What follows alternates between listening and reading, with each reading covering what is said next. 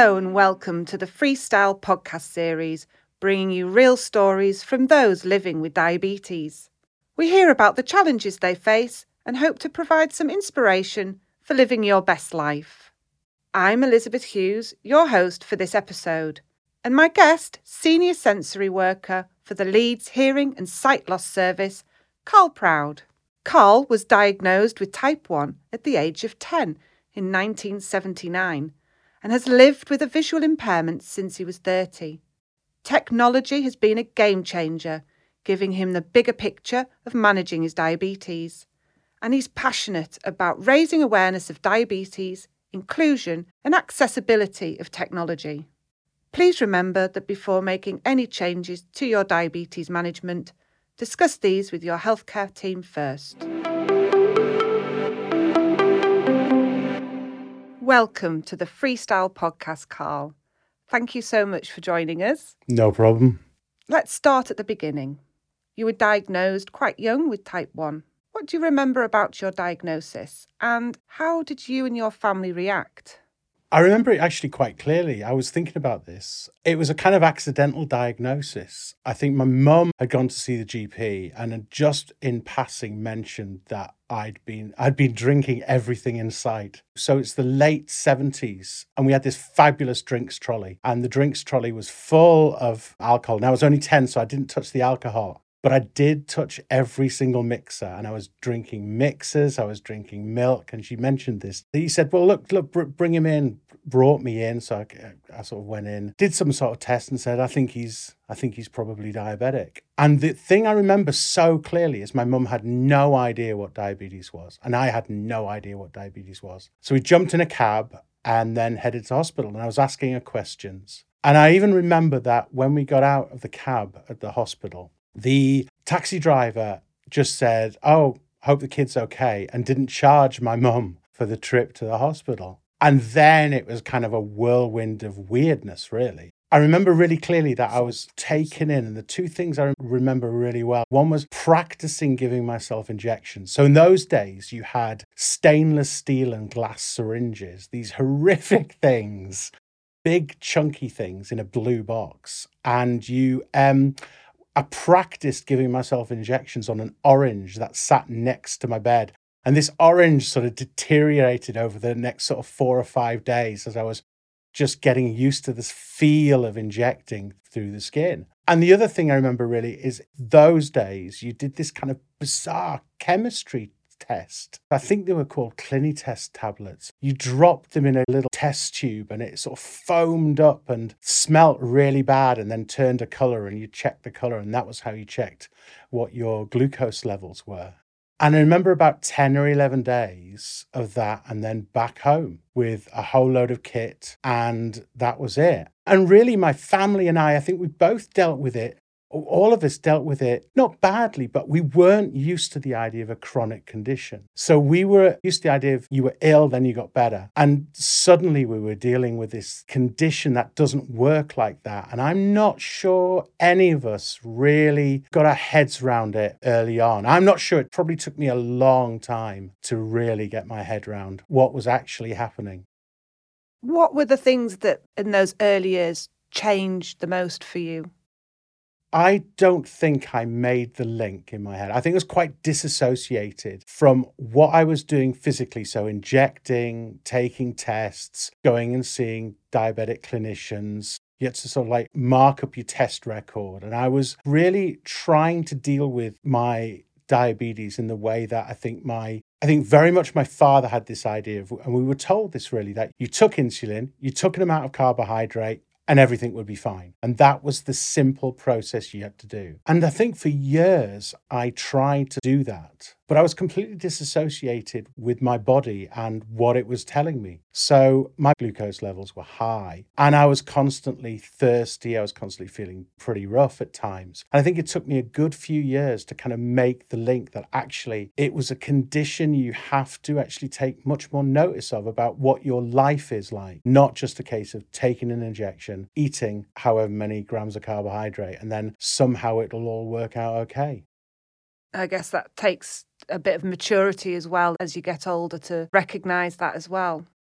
I hope so. I'm 52 now, and I'm kind of still waiting for the maturity to kick in. So, I mean, it's been 40 years. I know they say still learning, but I sometimes feel like I haven't even started.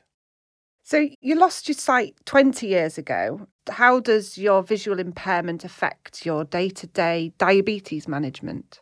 Strangely enough, becoming visually impaired has actually made my diabetes management better. And I think the reason for that is that I may have been a pretty rubbish diabetic, but I make a pretty good visually impaired person. Being visually impaired is all about trying to work out clever workarounds for not having sight. And you lose the ability to do things casually. So when I travel, I have backups for backups for backups. So I've got a bag which has got a backup white cane. I've got a backup phone because I use a lot of technology on my phone. And I've got all this kind of kit that I use, and I plan things much better now than I used to. I was very casual before. The way to do visual impairment, I think, is you break things down into smaller and smaller chunks, and you see the problems, you go, right, there's a problem. How am I going to get around it? How am I going to find the door? I'm going to get dropped off in a taxi here. How am I going to find the main door? What's my plan? And I think in a strange way, 20 years ago, that kind of skill set also got translated across to my diabetes. And probably for the first time, I started taking active control, proper, real control. So what I'm hearing, Carl, is that you've been diagnosed with diabetes, not being able to control it. And then you've got visual impairment and then found, actually, I've got workarounds with this. I can do this. And then you've been able to then translate that back onto your diabetes, think, actually, if I can do it here, I can also do it with my diabetes. Am I right? Absolutely. It was a strange thing to suddenly realise that you have skills you didn't have. And visual impairment sort of brings out these skills. We talk about it a lot in mental health with people who are visually impaired. So I run a mental health service, and we talk about people going non-visual, thinking about their life, but not relying on their vision. So finding alternative ways of doing things. And that process has really helped allow me to take much more instinctive control of my type 1 diabetes. What changes have you experienced in diabetes management through your 40 years of living with the condition?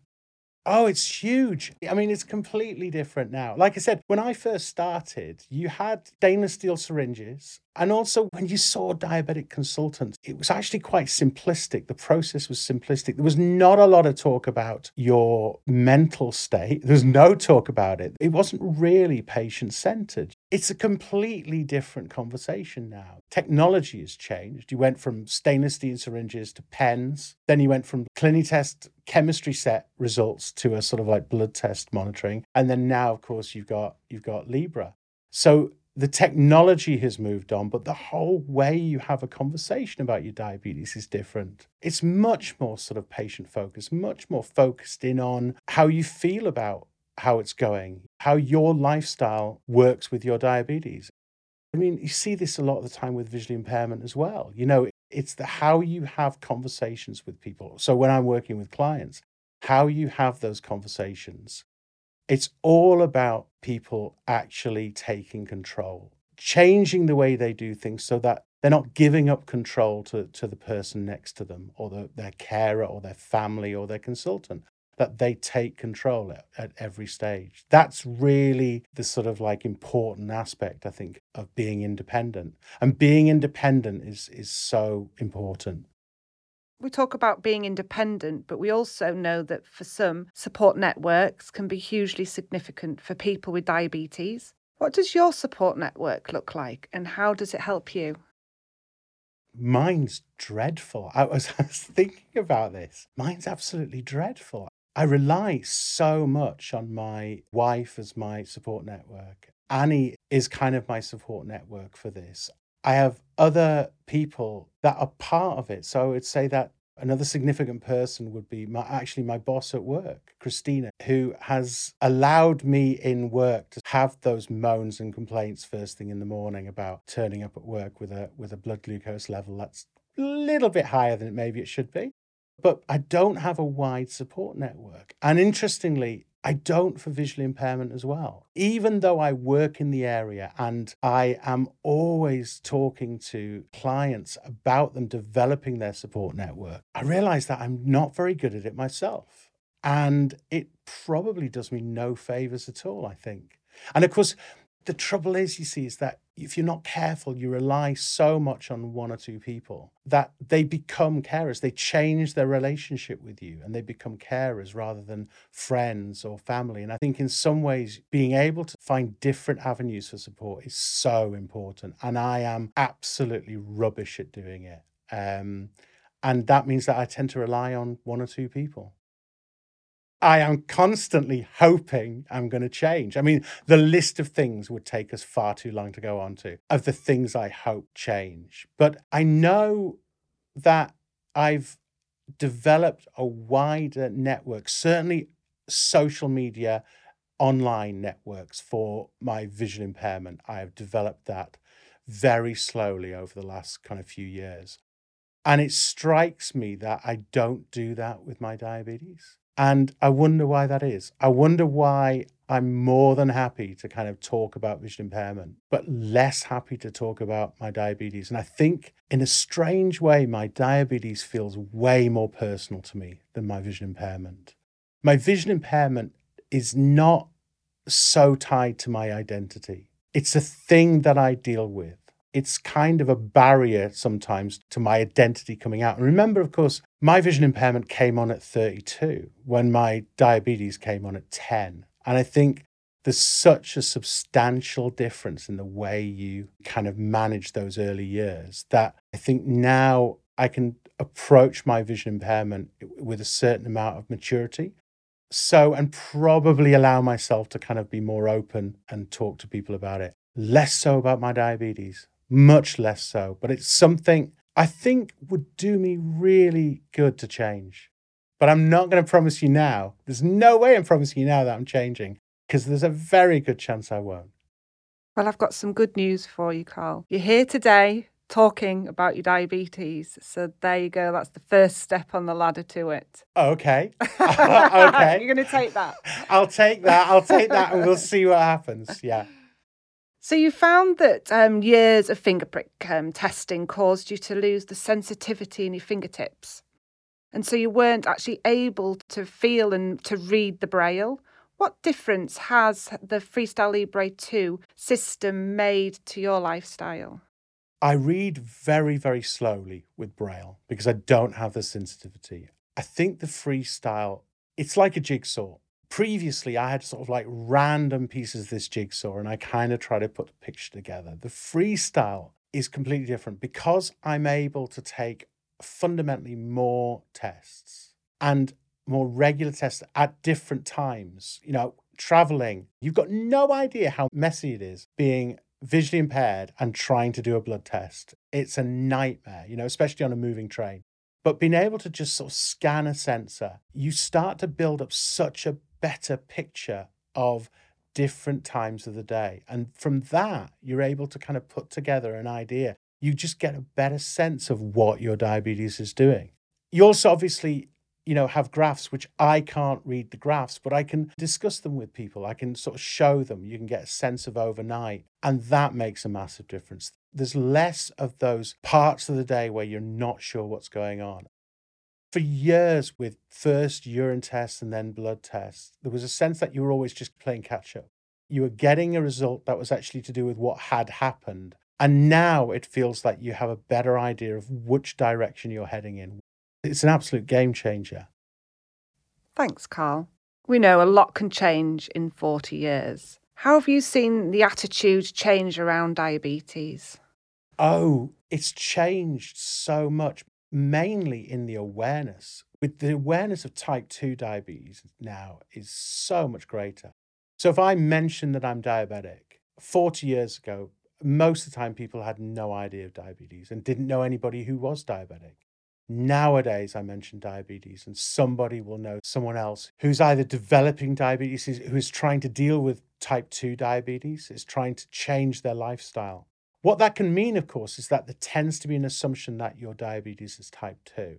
And so there's a lack of awareness, I think, around type 1 diabetes. also, there's still this sense when you go into it, if somebody does know a little bit about diabetes, about type 1 diabetes, they'll speak of, again, the same idea that you take insulin, you eat carbohydrate, and everything's fine. As long as you don't eat sweets, sugar, and cakes, you'll absolutely be fine. And to know it's not like that, to know that it's a juggling game a lot of the time, and things go wrong and happen, and sometimes you've just got to kind of go, I'm not sure what's happened here, but we're back on track, and let's keep on going. So there's much more awareness, but it's much more awareness of type 2 diabetes. So there's been progress, but a lot more progress to be had. Absolutely, there has been progress, but I think it's easy for people to fall into being judgmental without really an understanding of what's actually going on in somebody's life. I didn't control my diabetes very well in my younger years. I'm not sure now, even now, I make a great diabetic. You can spend a lot of time blaming yourself for that, about not being a good diabetic. And it's of no value, no help whatsoever. You need to be a little bit kind to yourself and then know when it's time to get strict with yourself. And it'd be nice if the wider world could sometimes be a little bit kinder. Great words. So your work at Leeds Hearing and Sight Loss Service is so essential for so many people. Just how important is inclusion and accessibility for visually impaired people in terms of diabetes management? It's massively important. And to be honest, it's been lacking for quite a while. If you think about it, diabetic retinopathy is one of the most prevalent eye conditions that will cause somebody potentially to be certified either severely sight impaired or sight impaired. And people's vision can be absolutely massive variations on what people can see and the sort of prevalence of their own diabetic retinopathy. Therefore, you'd think that we would be developing medical equipment, we'd be developing diabetic care that was really accessible to people with vision impairments. But if you think about the way I have to deal with my infusion set, so I deal with a pump and I'm pressing buttons and hearing beeps. So I have to press multiple different buttons, get the right number of beeps, count beeps, and then have it do, hopefully, what I'm programming it to do, okay? I'm very good at that because, like I say, I learned to break down the problems of being visually impaired, but accessibility and inclusion is so important to constantly push for it to get better and better and better, because without it, the diabetic will lose control of their diabetes. And that lack of control, I think, always produces worse outcomes. We need to get diabetics who have accessibility issues, we need to get them involved at an early stage when we're producing new tech. And especially because in visually impaired technology, there have been absolutely amazing strides since around 2006. The smartphone has become incredibly accessible, and it's allowed us access to all kinds of incredibly sort of clever apps that really make a difference to our daily life. And what I'd love to see is that diabetic care followed that path so that we were able to control our diabetes through this smart technology. And that, I think, would see us take way better control. And if you think about it, we're already dealing with people who are diabetic, who have a vision impairment. What we're looking for them to do now is to really take more control. We're looking for them to actually gain better control of their diabetes because they've already got issues from having their diabetes. We don't want any more issues to come their way. And that happens when people stay independent, stay in control, and learn. And that technology is fantastic at. What would be your top tips to anyone listening around being able to enable broader accessibility for people with visual impairments? Top tips, and I'm going to say this even though previously I've said I don't do very well with social networks, find other people who are dealing with it. Technology and accessibility can seem really daunting. And to be honest, it can be complicated and difficult. And the learning curve can be quite great. What you need to do is find other people who are managing with the technology. And there are loads of online resources that you can go to talk to people who are visually impaired and diabetic and dealing with these kind of issues. They'll help you deal with the technology and the accessibility, and it will start to make sense to you. The really important reason for doing it is that as you get more confident, you'll be able to translate that confidence outwards to the people around you. And when you're then next dealing with your healthcare professional, whoever it is, they'll see your confidence. Because remember, a lot of healthcare professionals are underconfident about visual impairment. Visual impairment is something that can quite scare people. And they can have a really difficult time understanding how you could manage your life, how you can interact with the world without vision.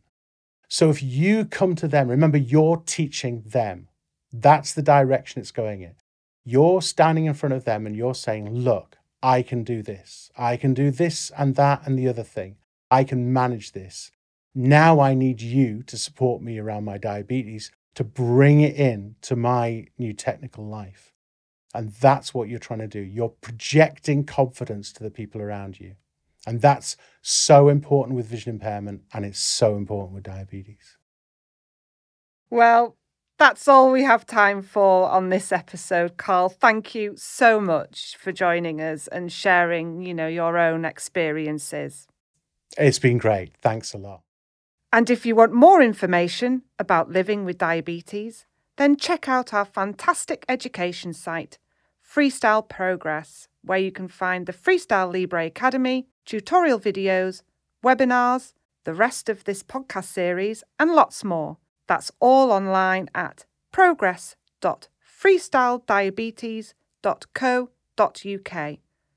Thanks for listening and see you next time.